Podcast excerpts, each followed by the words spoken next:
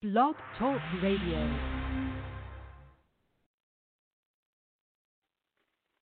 The B-I-B-L-E, that's the book for me. The B-I-B-L-E, that's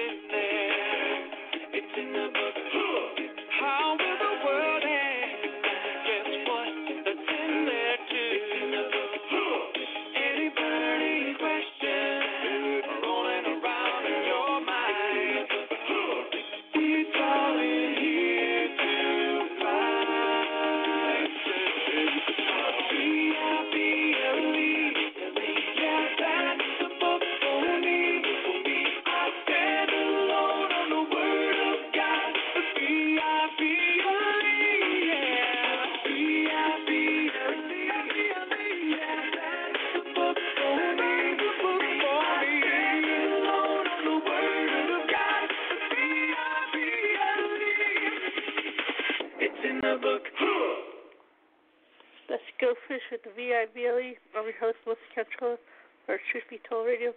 Listen to that. And uh, start the lesson. This is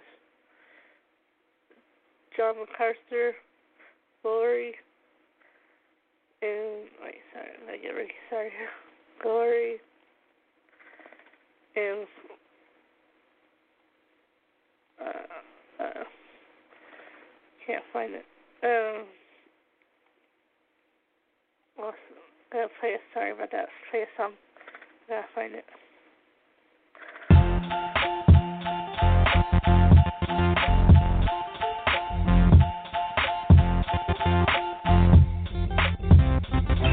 All right, here we go, kids. Gather round. A brand new sound to praise the one who has the crown. In today's lesson, we'll talk about the Holy Bible, the most important book we all need for survival. The Bible is God's message for this world. It's for every man and woman, every boy and girl. And that message is that if we turn to Christ and place our trust in Him, we'll have eternal life. Now, when we're at church, yeah, it's fun, it's cool. When we hear a lot of stories in Sunday school, like Jacob and Noah, Moses and Daniel, and Jonah, Joseph and Samuel, but all the little stories tell one big story about the God who made all things for his glory. So as we read the Bible, it's important that we see this. There's only one hero, and his name is Jesus.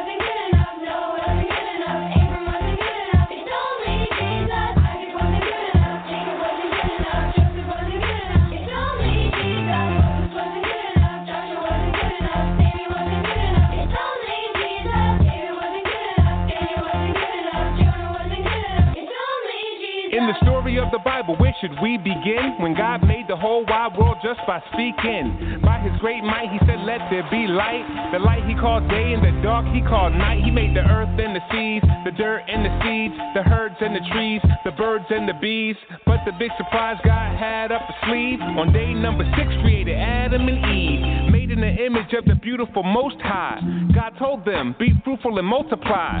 Everything's yours, but that tree do not try. Cause in the day you eat it, you're surely gonna die. I'm sure you know the rest. Yes, they failed the test. And ever since then, the world has been a big mess. So as we read the Bible, it's important that we see this. There's only one hero, and his name is Jesus.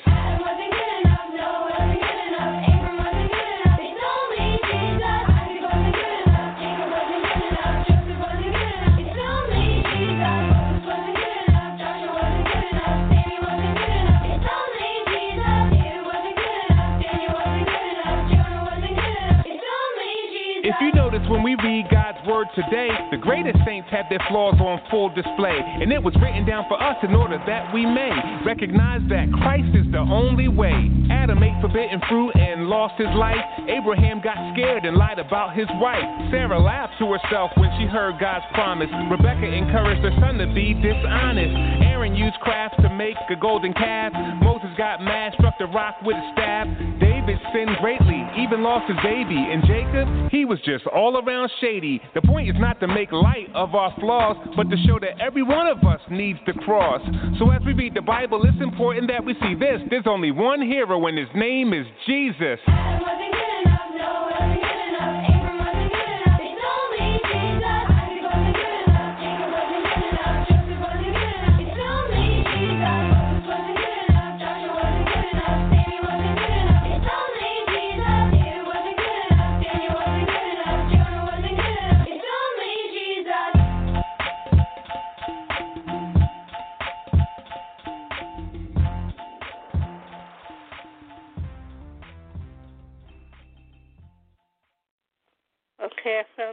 This is John MacArthur, Gospel Glory in Apostle.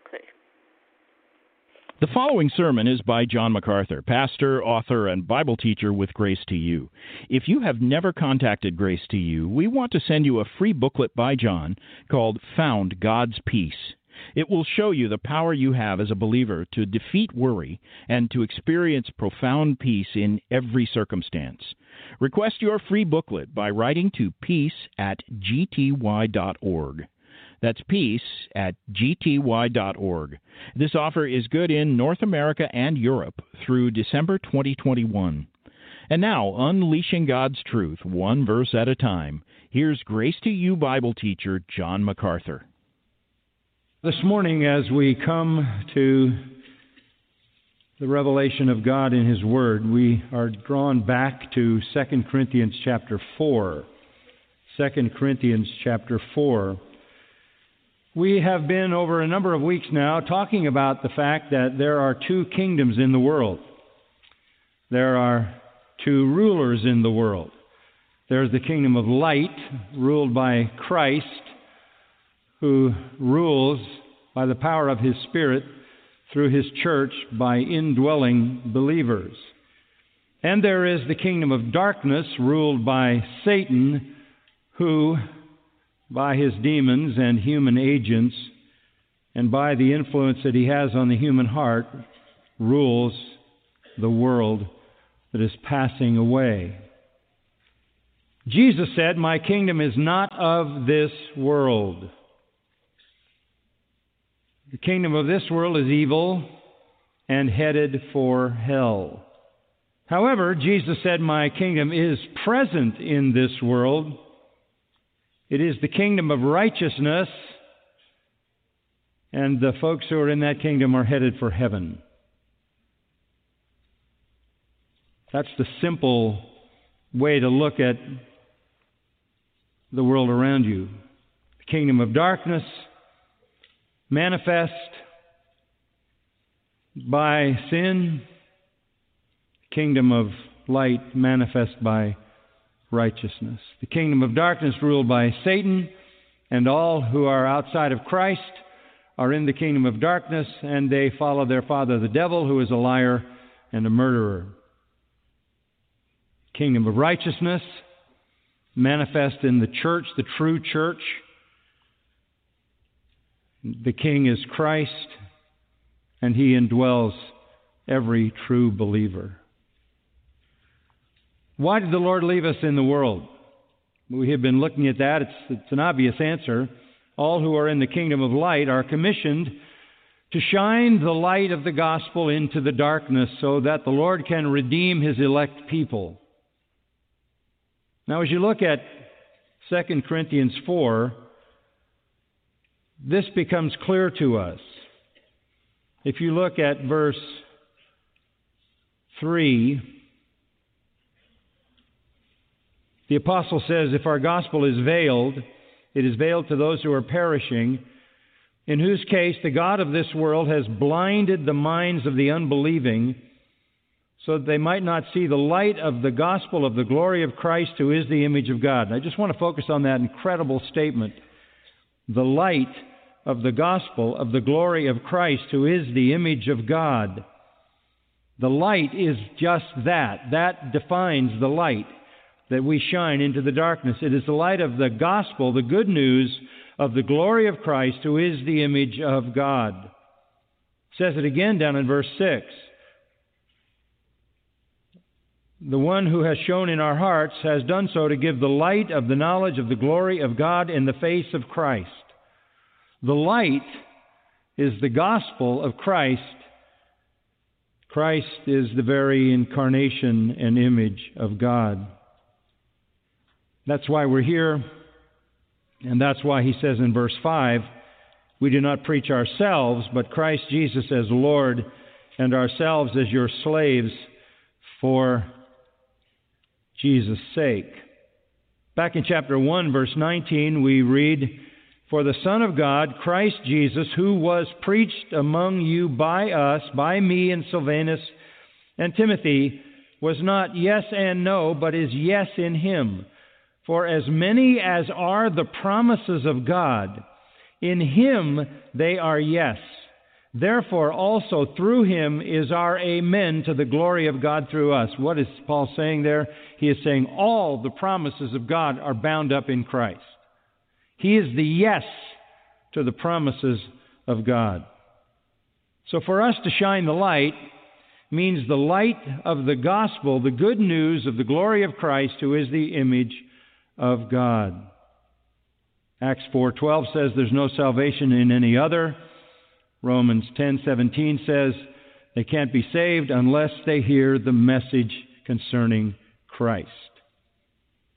Unlike the preachers that Jeremiah addressed, who preach the deceptions of their own mind, who speak a vision from their own imagination, we do not preach ourselves.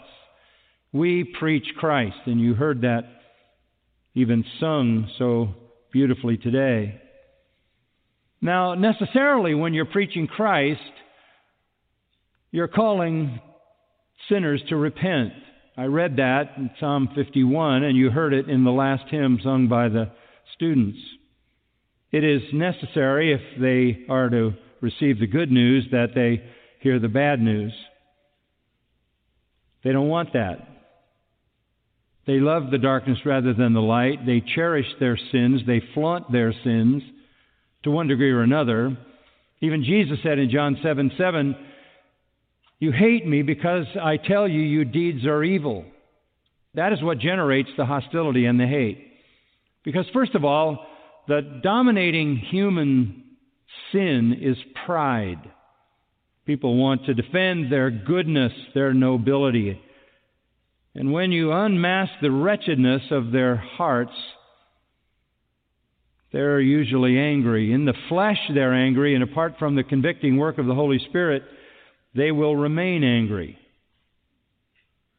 In the face of opposition, then, the question is in the face of hostility and in the face of persecution, how do we remain bold in proclaiming Christ, which means confronting sin? Well, Paul answers that in this text, as we saw last time. You'll notice in verse 1, he says at the end of the verse, We do not lose heart. And then down in verse 16, he says it again, Therefore we do not lose heart. So he, he sort of brackets the Revelation here with this idea that he doesn't lose heart. He doesn't defect. He doesn't give up. He doesn't give in. He doesn't demonstrate cowardly flight. He doesn't give in to evil. He could actually come to the end of his life and did, and he said, I have fought the good fight. I have kept the faith. I have finished the course. Henceforth there is laid up for me a crown of righteousness, which the Lord shall give to me, but not to me only, but to all who love his appearing. All of us would want to come to the end of life and say, I fought the good fight, right? I kept the faith. I finished the course. How do you do that? Realizing that the confrontation of sinners is going to result in hostility. Jesus said, as I pointed out, if they hate you, don't be surprised. If they hated me, they're going to hate you. And they hated him to the point that they actually executed him, in spite of all the good good that had never been seen in the history of humanity and never will be seen again until Jesus comes. They killed him anyway because he confronted their evil. So you have to recognize that that's a reality and it cannot be avoided. If you avoid it, you are defecting. If you avoid the confrontation with sin, you are defecting. Now it is to be done with love, graciousness, mercy. The very kindness of God is extended in salvation to the sinner, and we have to bring that message in that same fashion. Now, what kept Paul locked down on his spiritual responsibility no matter how much persecution he received? And as we pointed out last week, his whole life was basically a life in which he saw people come to faith in Christ and at the same time, hostility ramped up to the point that almost everywhere he went, the threat of jail and death followed him. In fact, he says a little later in this very chapter, verse 12, so death works in us so that life can work in you. I live every day on the brink of execution at the hands of people who hate the gospel so that I can get the gospel to you so that you can believe. So, how do you have that kind of bravery? How do you have that kind of courage? It comes from convictions. It comes from down inside, related to the things that you believe that are non negotiable. And we've been looking at those, and today we'll take a few of them. I don't think we'll finish the chapter. But I, I just want to remind you of the first one. The first thing that was a conviction, a certainty in Paul's mind was he was certain about the superiority of the new covenant. In verse 1, since we have this ministry, what ministry is he talking about? The one he just described in chapter 3. You go back to chapter 3 and you look, for example, at verse 7. He describes the old covenant, the law, as the ministry of death in letters engraved on stones it had glory so that the sons of Israel could not look intently at the face of Moses because of the glory of his face fading as it was.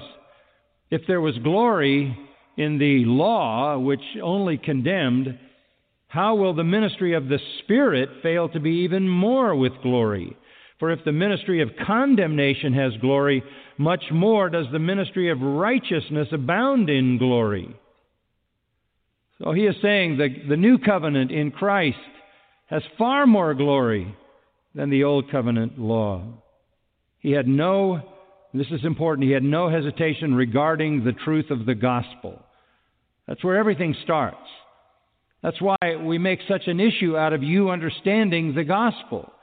You must understand it, you must believe it, you must understand its superiority and its absolute uniqueness and excellence. He knew as a former Pharisee who had lived in extreme bondage to the old covenant, and that, of course, didn't save him, it only condemned him. But he knew what it was to live at the most extreme level under the law. And when he came to Christ, he found that the righteousness of God, a free gift to him by faith, far surpassed the bondage of his effort at self righteousness. I think it's true to say that the people who have been delivered from the worst are more likely to be eager to talk about the best. Many of us kind of grew up in a Christian family where we we were delivered from our sins, but not in the way that someone is delivered who has lived virtually a lifetime in lies and error and bondage. I think it's true to say in the church, the people who have been saved from the most, as Jesus said, are the most thankful and likely to talk the most about the glories of the new covenant. For the rest of us, we have to gain that conviction not from our own experience, but from what we know about the truth.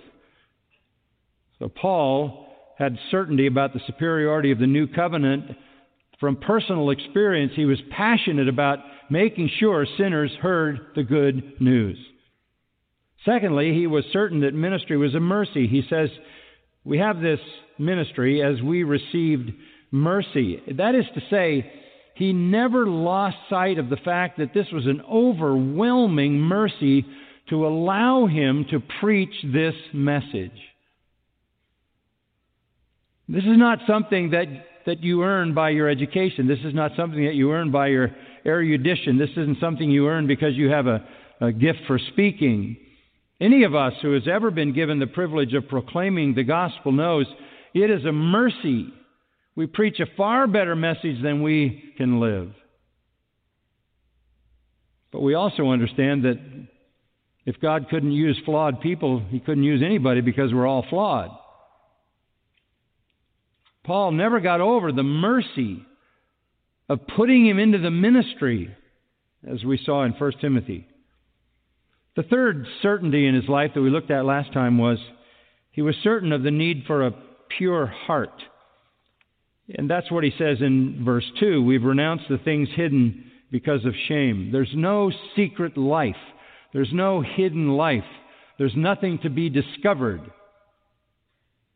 We have been exposed to the uncovering of an evangelist and apologist who died, and after his death, there's a, an unbelievable explosion of wretchedness that comes out of the testimonies of the people whom he abused.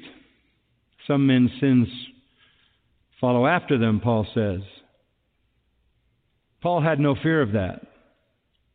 No fear of that. No, no fear of a post mortem episode where the truth would come out because he had no hidden life of shame.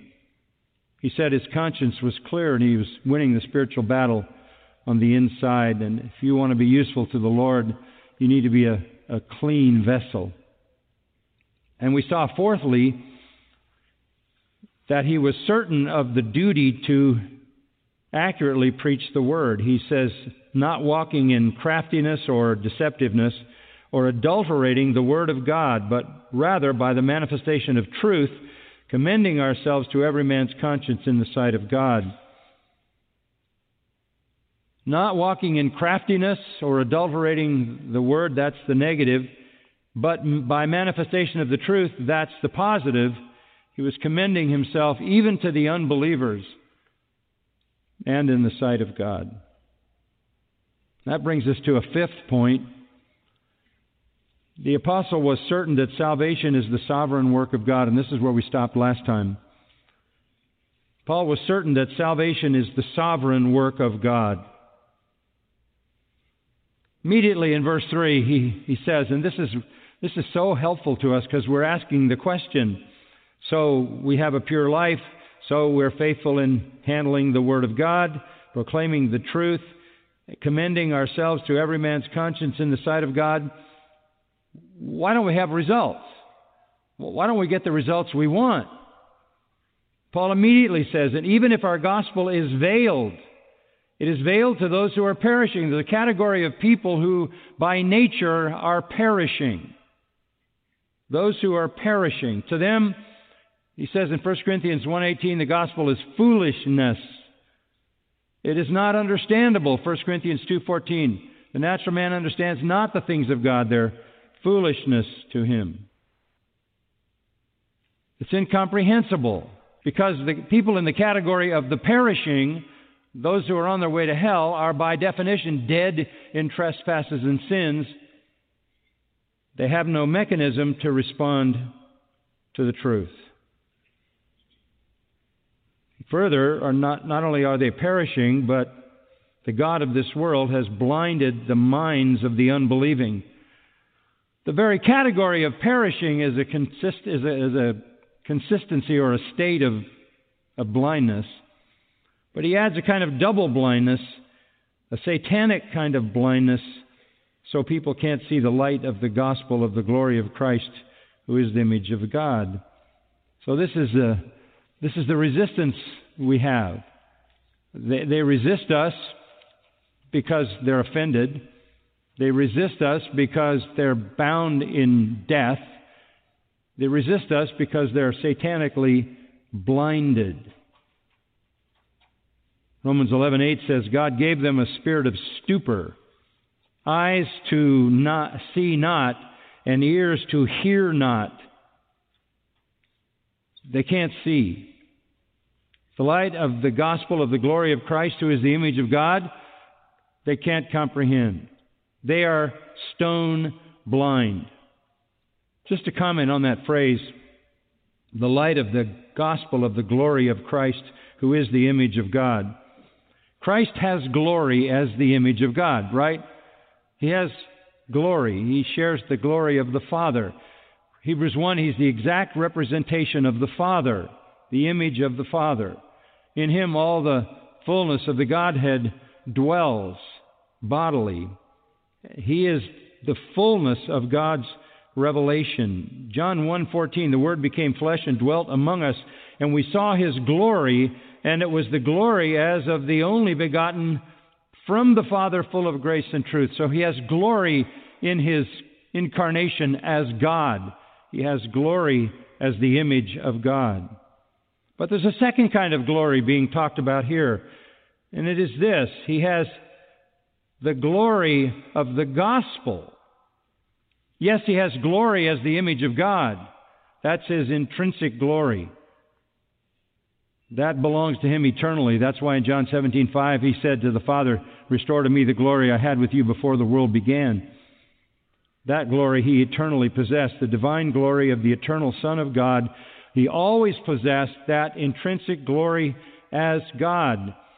But in the gospel, his glory is manifested in a new way. In a new way. The gospel allows the glory of God in the face of Jesus Christ to be demonstrated in a new way. And I think the most wonderful way to understand that, perhaps, is to look at Ephesians chapter 1.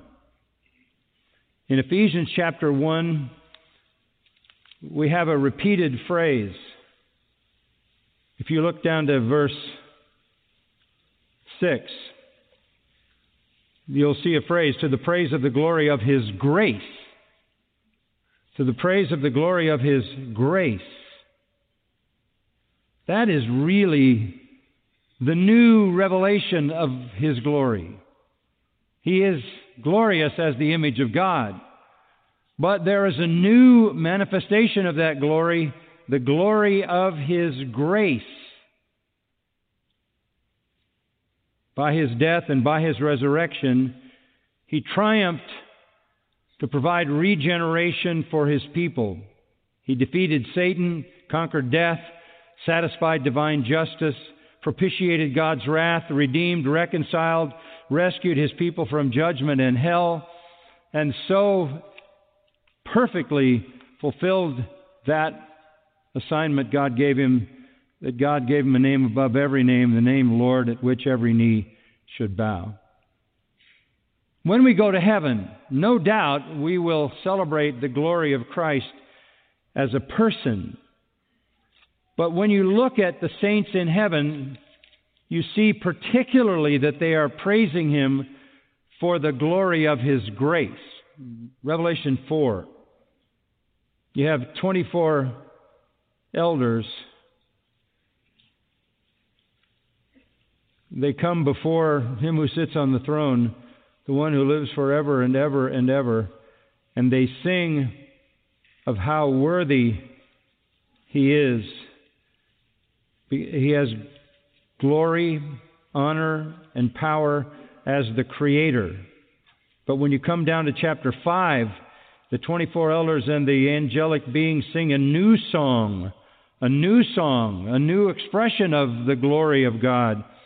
Worthy are you, singing to the Lamb, to take the book and break its seals, for you were slain and purchased for God with your blood men from every tribe and tongue and people and nation.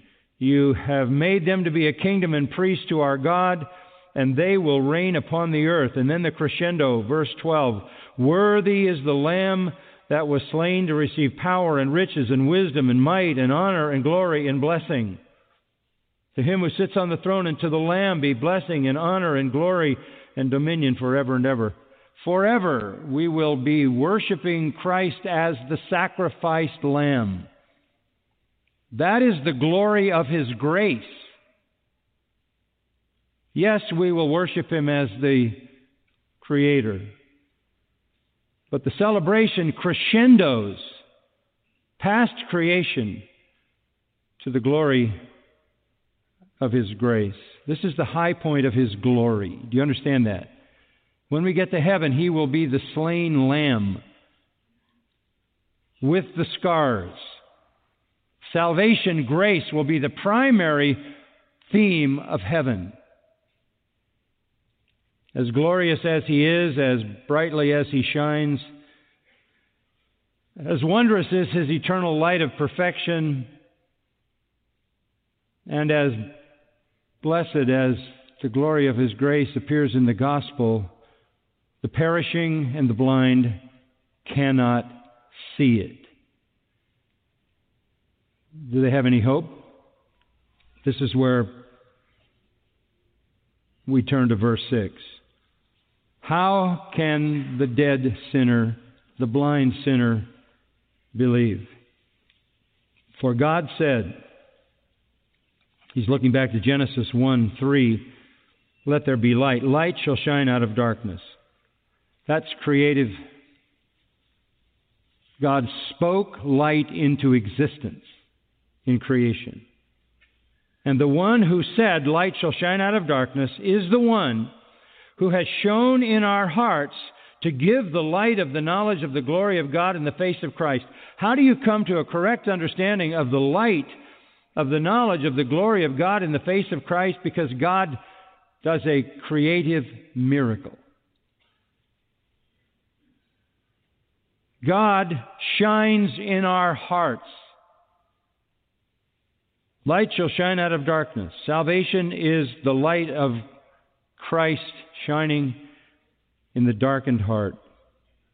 It's a creative act. That's why 2 Corinthians 5:17 says, "If any man be in Christ, he is a new what? Creature. You have been created. You're a new creation."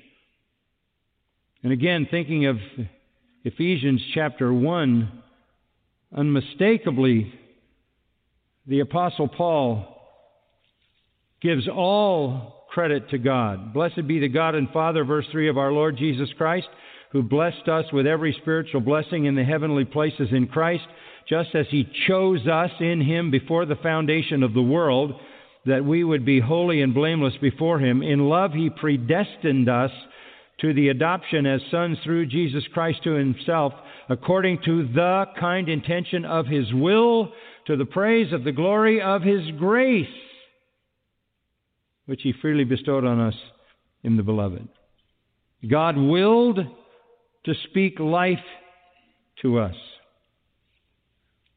Jesus talking to Nicodemus in John 3, and Nicodemus says, How can a man experience the new birth, regeneration, being born from above? And our Lord doesn't say, Well, pray this prayer and that'll take care of it. The Lord says, Well, it's like the wind, it blows where it wills. You don't know where it's coming from or where it's going, but you feel it. So it is with the Holy Spirit. Regeneration is a work of the Holy Spirit, a sovereign work of the Holy Spirit. What role does the sinner have? The, the sinner, the sinner's role is to believe, to repent and believe. Can an unaided sinner repent? No. That's why Paul says God has to grant repentance. Can an unaided sinner believe? No. That's why you're saved by grace, and that not of yourselves. Even the faith is a gift of God.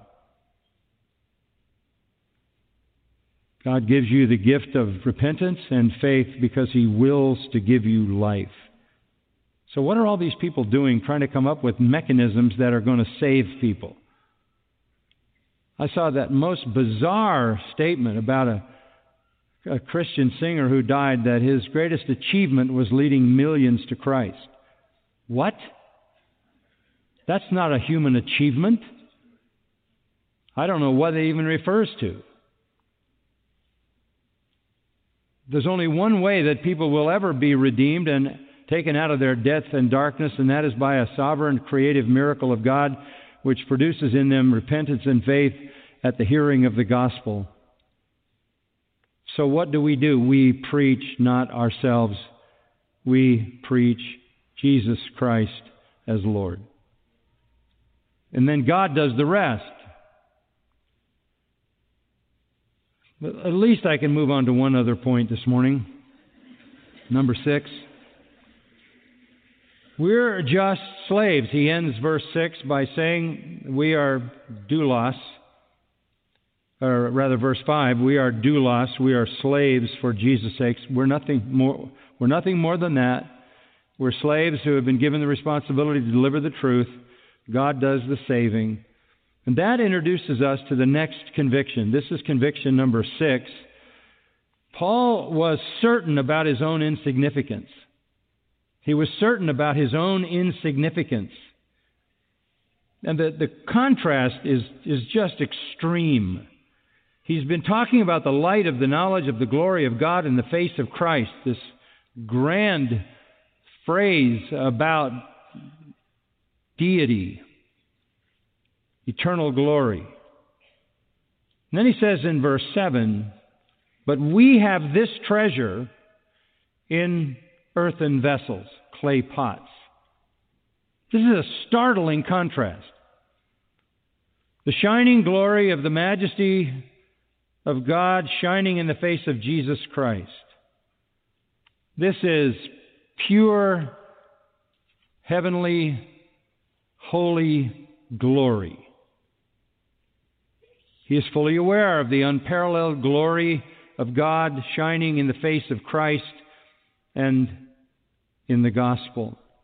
He's also fully aware of this that he has no glory, that he is a frail, weak, common clay pot. That's what that means.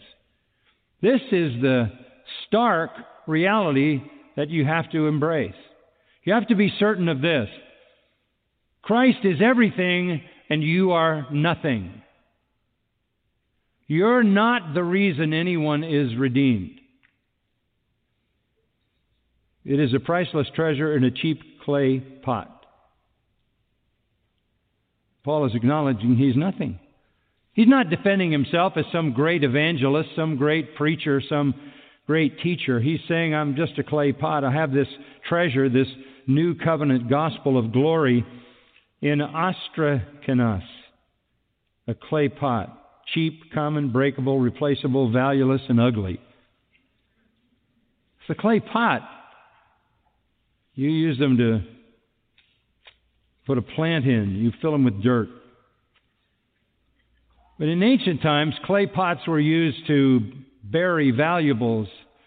Put your valuables in a clay pot dig a hole and put it there. They were also used to remove the household waste. They were the, the garbage. They were the receptacles of the sewage of the house. It's very, very graphic language. The same word is used in 2 Timothy 2:20. There are vessels unto honor and there are vessels unto dishonor. This, this vessel has no intrinsic value. They accused Paul of being weak. They said his speech is contemptible, his personality is unimpressive. And he agreed. He's a clay pot.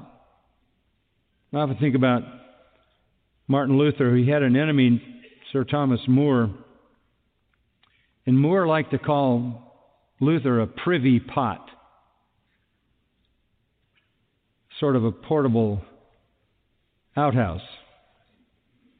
This is what he said Luther has nothing in his mouth but privy's filth and dung, with which he plays the buffoon. He would cast into his mouth the dung which other men would spit into a basin. if he will leave off the folly and rage and the till now too familiar mad ravings against the Catholic Church, if he would swallow down his filth and lick the dung with which he has so foully defiled his tongue and his pen, to carry nothing in his mouth but bilge water and sewage, we will take timely counsel whether we wish to leave this mad friar and privy minded rascal with his ragings and ravings and filth, etc. Thomas More. Luther would have probably said what Isaiah said I'm a man of unclean lips. Luther probably wouldn't have argued about that. He knew that he was just a clay pot. He didn't deserve that. In 1 Corinthians 4, just to prove my point, 1 Corinthians 4 9, Paul says, I think God has exhibited us apostles last of all as men condemned to death because we have become a spectacle to the world, both to angels and to men. They, they see us as fools for Christ's sake. This is sarcasm, but you're prudent in Christ. We are weak, but you are strong. You are distinguished, and we are without honor. To this present hour, we are both hungry and thirsty, poorly clothed and roughly treated, and homeless, and we toil, working with our own hands. When we are reviled, we bless. When we are persecuted, we endure. When we are slandered, we try to conciliate. And then this we have become as the scum of the world, the dregs of all things. Scum and dregs is what's left at the bottom of the garbage after you've dumped it out. It's the crust on the bottom of the container, the lowest, most degraded thing possible. Paul is saying that's how we are considered, and in reality, we admit we are clay pots. Peter, in writing to leaders in 1 Peter, says, Humble yourselves. Humble yourselves. The point of this is that the power of the glorious gospel is not the product of human genius or technique. It's not the container, it's the glory of the truth, right? We're just weak, common, plain, fragile, breakable, dishonorable garbage buckets. But this amazing thing, our weakness does not prove fatal to the gospel cause because the power doesn't depend on us. It doesn't depend on us. It depends completely on God. Go back to verse 7. We have this treasure in earthen vessels, clay pots, so that the surpassing greatness of the power will be of God and not from ourselves. The weaker the pot, the more powerful the gospel. Paul was faithful to the end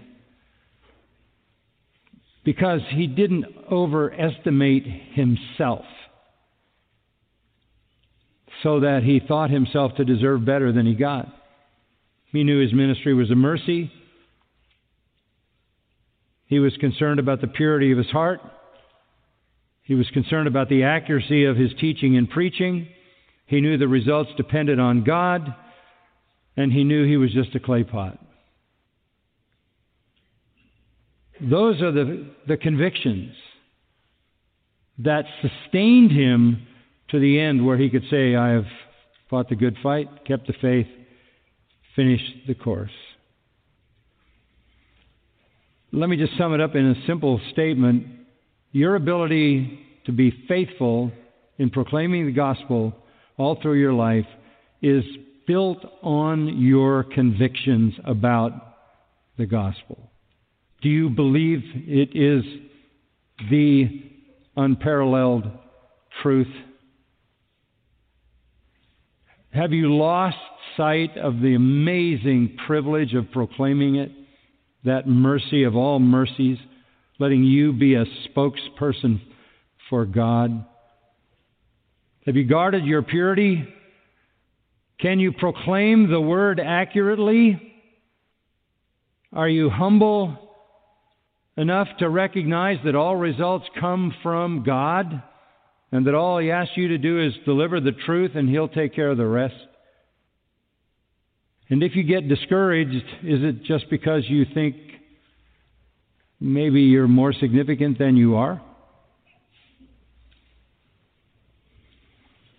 Well, we have much more to go, as you can tell, because there's a half a chapter left. We're going to leave that for next time. Let's bow in prayer. Father, we come again asking that you would do a work in our hearts today, that you would bring us before the shining, blazing light of the glory of the gospel of Christ. We may see not just His glory as the image of God, but the glory of His grace. A glory that embraces us. His glory as the image of God would have burned us to cinders. Even Moses couldn't look at the glory of God without disintegrating. But we can look at Christ and at the glory of His grace because in that grace is forgiveness and access and a covering of righteousness. We want to be the people that you desire us to be. That's our only heart's desire. You've been listening to John MacArthur, Bible teacher with Grace to You. For free access to all of John's lessons and a listing of study Bibles and books available for sale, visit Grace to You's website at gty.org. John MacArthur and Grace to You reserve all copyright protection under applicable law. Our copyright policy is available at gty.org and it includes instructions for and limitations on duplicating this digital file.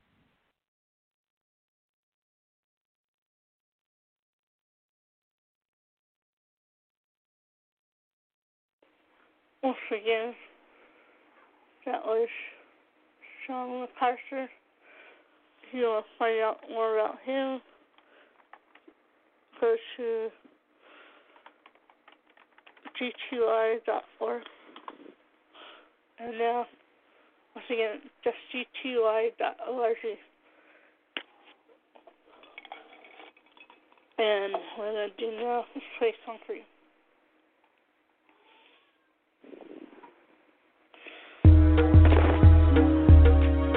Prayer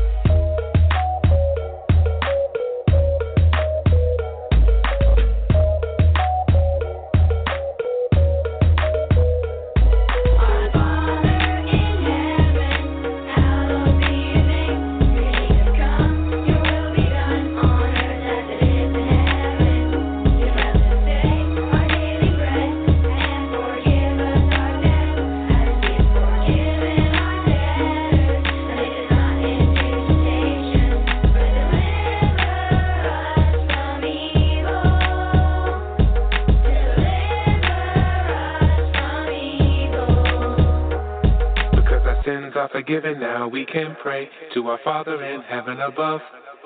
We can come to our God at any time of the day and He'll receive us. So great His love. He wants us to talk to Him with a sincere heart and rejoice when we're really glad. And when it seems like things are falling apart, we can pray when we're feeling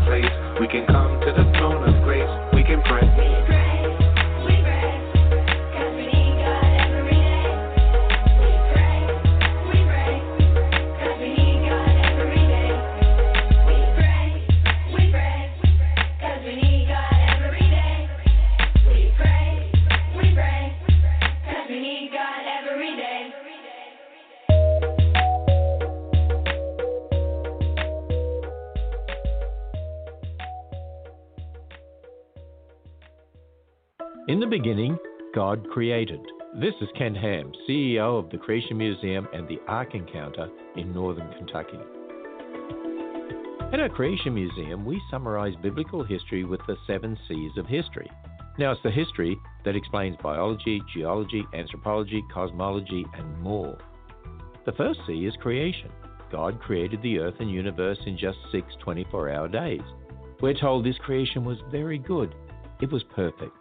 Now, Genesis contains detailed chronologies, so we know there are only 2,000 years from Adam to Abraham. Abraham lived 4,000 years ago, so that gives an age of about 6,000 years for Earth's history. The first C God created a perfect world in six days. Plan your visit to the Creation Museum when you go to AnswersRadio.com. See biblical history come to life. Stroll our spectacular gardens and meet our zoo animals. AnswersRadio.com.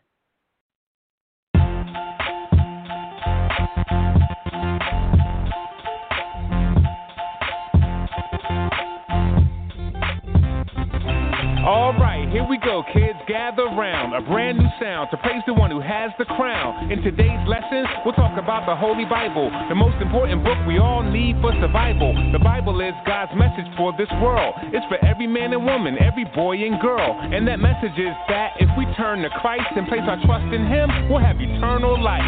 Now, when we're at church, yeah, it's fun, it's cool. When we hear a lot of stories in Sunday school, like Jacob and Noah, Moses and Daniel, David and Jonah, Joseph and Samuel, but all the little stories tell one big story about the God who made all things for His glory. So as we read the Bible, it's important that we see this. There's only one hero, and His name is Jesus.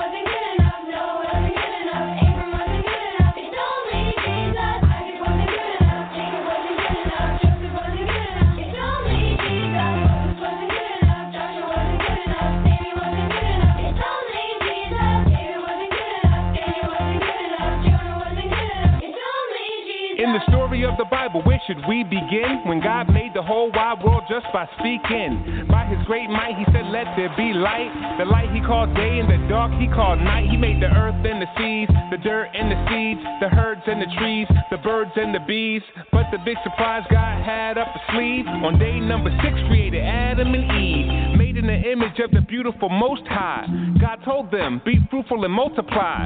Everything's yours, but that tree do not try. Cause in the day you eat it, you're surely gonna die. I'm sure you know the rest. Yes, they failed the test. And ever since then, the world has been a big mess. So as we read the Bible, it's important that we see this. There's only one hero, and his name is Jesus.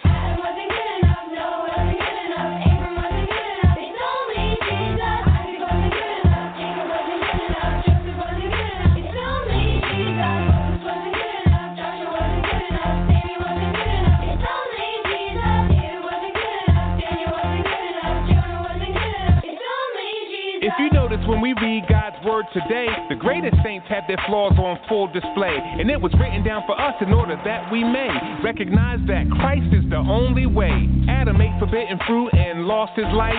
Abraham got scared and lied about his wife. Sarah laughed to herself when she heard God's promise. Rebecca encouraged her son to be dishonest. Aaron used craft to make a golden calf. Moses got mad, struck the rock with a staff. David sinned greatly, even lost his baby. And Jacob, he was just all around shady. The point is not to make light of our flaws, but to show that every one of us needs the cross. So as we read the Bible, it's important that we see this. There's only one hero, and his name is Jesus.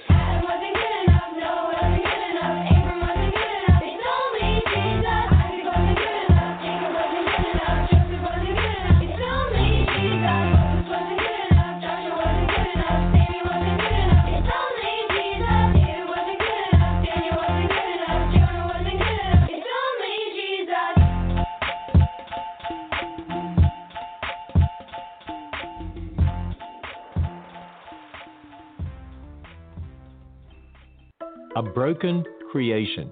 This is Ken Ham, CEO of the Apologetics and Evangelistic Ministry of Answers in Genesis. This week we're looking at the seven C's of history. It's this history that's the biological, geological, anthropological, and cosmological history of the whole universe. Yesterday we saw the first C was creation. God created a perfect world 6,000 years ago. Well, our world isn't very good any longer. So what happened? That's the second C, corruption. The first two people, Adam and Eve, rebelled against God's command. They chose disobedience, knowing their penalty was death. And when they sinned, they broke God's very good creation. Now it's cursed and filled with pain, death, and suffering. This world is not how God created it to be. Discover the seven C's of history when you visit the Creation Museum in Northern Kentucky. There's so much more to discover for the whole family. Plan your visit at AnswersRadio.com.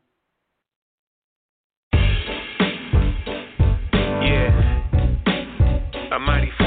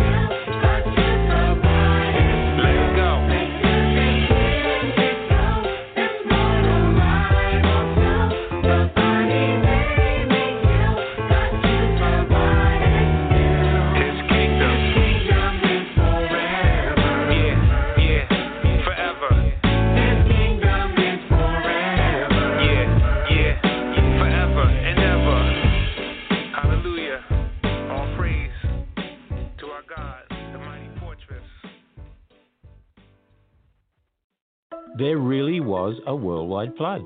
This is Ken Ham on a mission to call the church back to God's Word and the Gospel. This week we're looking at the seven C's of history. And so far, we've creation, just 6,000 years ago, and the corruption of God's once very good creation because of sin. Well, Adam and Eve's descendants became increasingly wicked. God once again judged sin, and this time with a catastrophe, the third C. Around 1,600 years after creation, God sent a global flood to destroy all life outside the ark as a punishment for sin. Now, this flood laid down most of the rock layers and fossils we see all around the world. They aren't the result of millions of years. They're a reminder of the year long flood about 4,300 years ago. Explore the seven C's of history when you come to our Creation Museum in Northern Kentucky. Children 10 and under are free all of 2021. So plan your visit at AnswersRadio.com.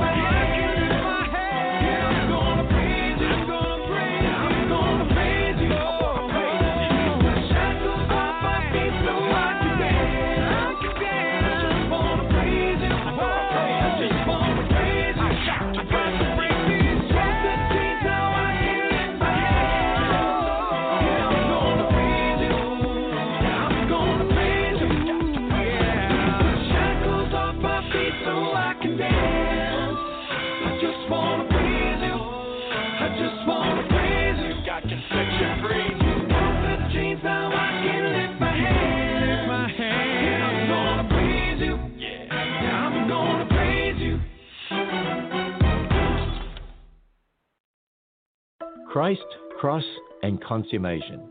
This is Ken Ham, head of the ministry that built a full size Noah's Ark near Cincinnati. Today we finished learning the seven C's of history. We've looked at the first four the biological, geological, and anthropological and cosmological history of the universe. While the last three C's are grounded in that history. The fifth C is Christ. Jesus Christ, fully God, fully man, came and did what we can't do. He obeyed God perfectly. The sixth C is cross. Jesus then died on the cross in our place, taking our penalty of death on himself, and he arose, conquering sin and death. He offers eternal life to those who trust in him. And the final C, consummation. Someday Jesus will establish the new heavens and new earth with no more death. Discover the good news of the gospel when you visit our website at AnswersRadio.com. Be encouraged to trust God's word and think biblically when you go to AnswersRadio.com.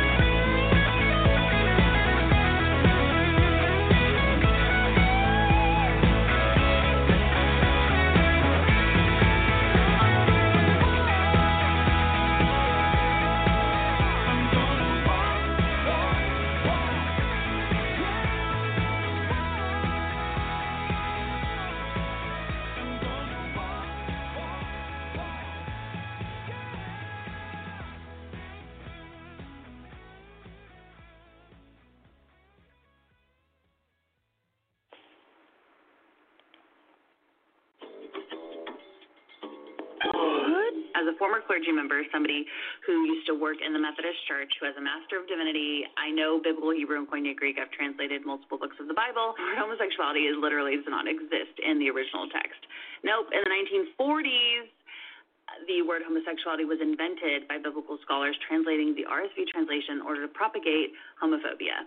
So it's listed nowhere in Scripture, nor does Jesus ever talk about it. And before anybody's like, oh, well, in Leviticus it talks about man shall not lie with man. Well, first and foremost, an American publishing company did that. That's not in the original text either. Because if you look at the Martin Luther Bible, the German word that it's used is Knaben, which means boy, talking about pedophilia. So take several seats. Every word of what you just said was wrong. LGBTQ activists Ed Oxford and Kathy Baldock invented the myth that the word homosexual was put in the Revised Standard Translation of the Bible in 1946 as some kind of hate the gays conspiracy. But God has always condemned men having sex with men. Before homosexual, the English word was sodomite. You can find it in older translations. She says the passage in Leviticus condemns pedophilia in German. That's another Ed Oxford myth. It does not matter what the German translation says. Your English Bible is translated from Hebrew and Greek, which she acknowledged at the start of her video. Smug TikTok women cannot change 2,000 years of biblical history. Psalm 94 says, They pour out arrogant words, all the evildoers boast. Blessed is the man whom you discipline, O Lord, and whom you teach out of your law, when we understand the text. Like it says, that's when we understand, when you understand the text. And it's short, uh, it's uh, W W U T T. And check that out on YouTube, W W U T T. And now here's another one.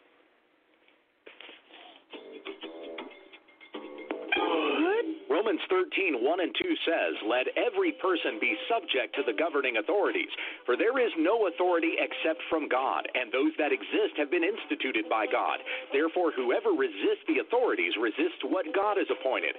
So this means Christians must do whatever the government tells them to do, right? And never criticize even wicked rulers, capiche? No, that's not what this means. To be subject means to yield to authority, and as Christians, we recognize there is no authority except from God. Jesus said to Pilate, You would have no authority over me at all unless it had been given you from above. That's quite a statement to make to a ruler of Rome, and yet Jesus submitted to that authority in submission to the Father. Now, some will say we should critique policies, not people, but evil policies come from evil people. Abortion, same sex marriage, porn, transgender laws, drag queen story hour at the public library, these things are wicked. Jesus said, Out of the heart come evil thoughts, murder, adultery, sexual immorality, and evil policies. John the Baptist spoke out against King Herod's sin, and John was beheaded. He did not merely critique policies, he critiqued an unlawful life, not by Rome standards, but God's. His word has authority over all people, even in the government. The Bible says that the Lord's servant corrects opponents with gentleness. We can do this, in fact, we must, and still be subject to the governing authorities when we understand the text.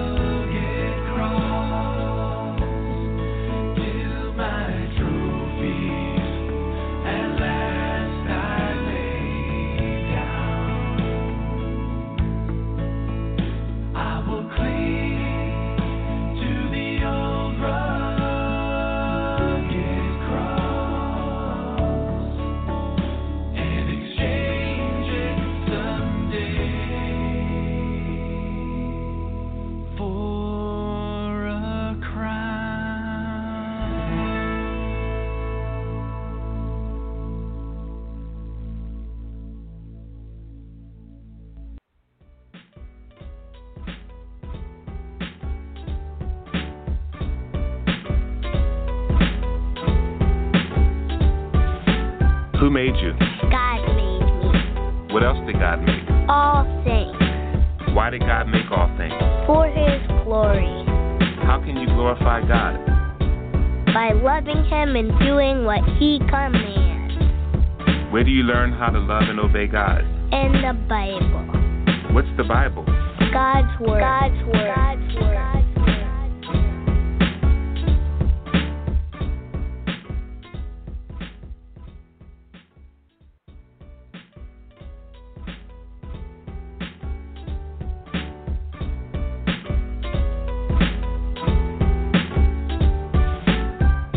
More than one God? No, there's only one God. And how many persons does this one God exist? Three persons. Who are the three persons? Father, Son, and Holy Spirit. Where is God? God is everywhere. Can you see God? No, I cannot see God, but He always sees me. Who were our first parents? Adam and Eve. What did Adam and Eve do? They sinned against God. What is sin? Sin is disobeying God Why did God send Jesus into the world? to save His people from their sins. What did Jesus do to save his people from their sins? He died on the cross and He rose from the grave. From the grave. From the grave.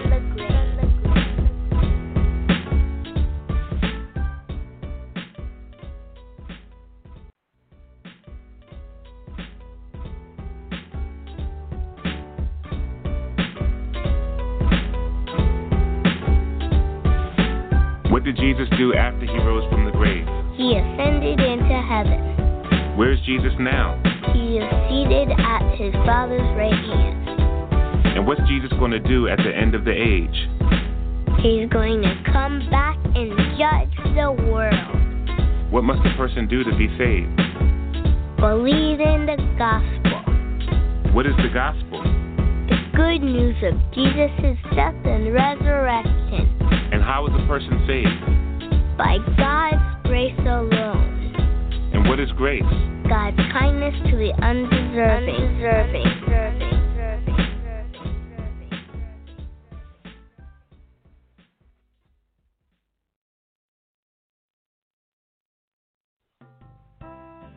Get social with Truth Be Told Radio.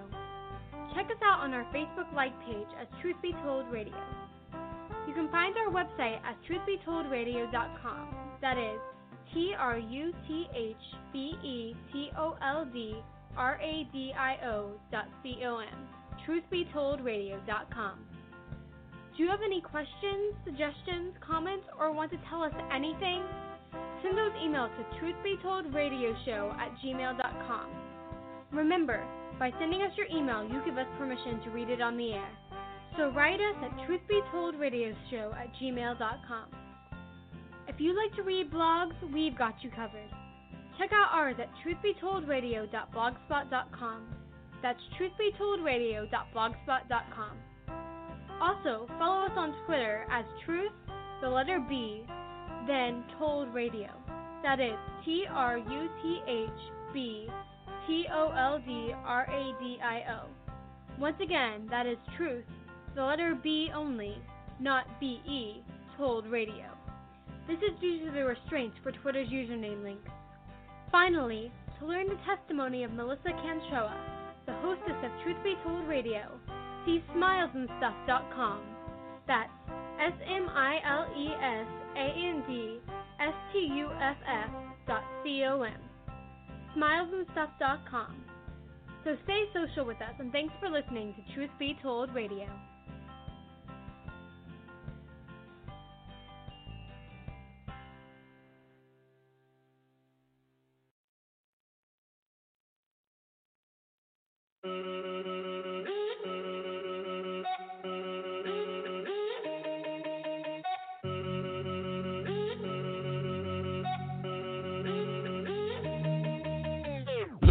Writing this to you. I really hope you hear my heart. When thinking about describing you, I really don't know where to start. Can't start at the beginning, cause you are before the beginning, way before the beginning. And this fallen world's distorted opinions. It was just the Holy Trinity, ruling from infinity. Glory blazed tremendously, loving one another endlessly. Billions and billions of years ago, outside of what we know as time. Nobody else was there to know, but Lord, here's the thing that blows my mind. As long ago as that was. Long ago as that was, you have not changed, Lord. Oh Lord, Lord, Lord.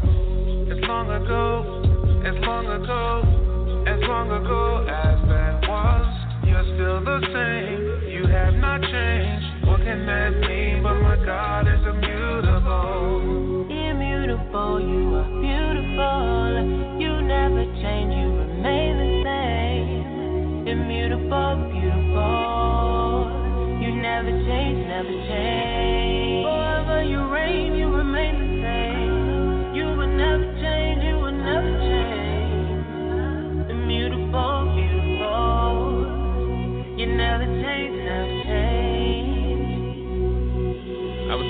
just the other day how you reign supreme by far. Not just because of what you do, but simply because of who you are. There's none like you in existence. You are God and you need no assistance. Even though we show you resistance, you sent Jesus to close the distance that existed between God and man. According to your sovereign plan, we changed many times in one lifespan. I've changed even since this song began. Lord, I'm so glad that you're not like us. All that you do will certainly last. You are the rock that we can trust. Shows us back in eternity past. As long ago as that was.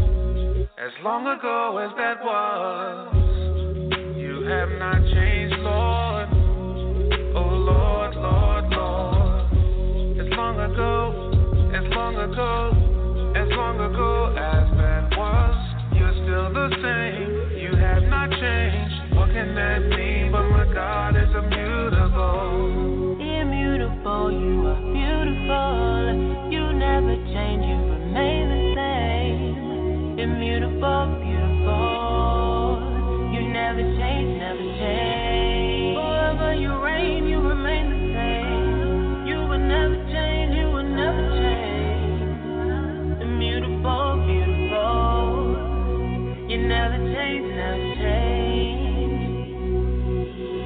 Think about my ups and downs, all of my inconsistencies, all of my idiosyncrasies, still you pursue relentlessly. At times I wonder how this can be. Surely it's because of the cross, where Jesus paid the full penalty and bore the burden of sin's great cost. I'm saved by grace through faith in God. I look to Christ and I trust He died. So even though I'm being sanctified, I can't be any more justified. His work is finished, that cannot change. And with this knowledge, I am free. Forever this grace it will remain because of what happened on Calvary. As long ago as that was, as long ago as that was, you have not changed, Lord. Oh Lord, Lord, Lord. As long ago, as long ago, as long ago as that was, you're still the same. You have not changed. What can that mean? But my God is immutable. Immutable, you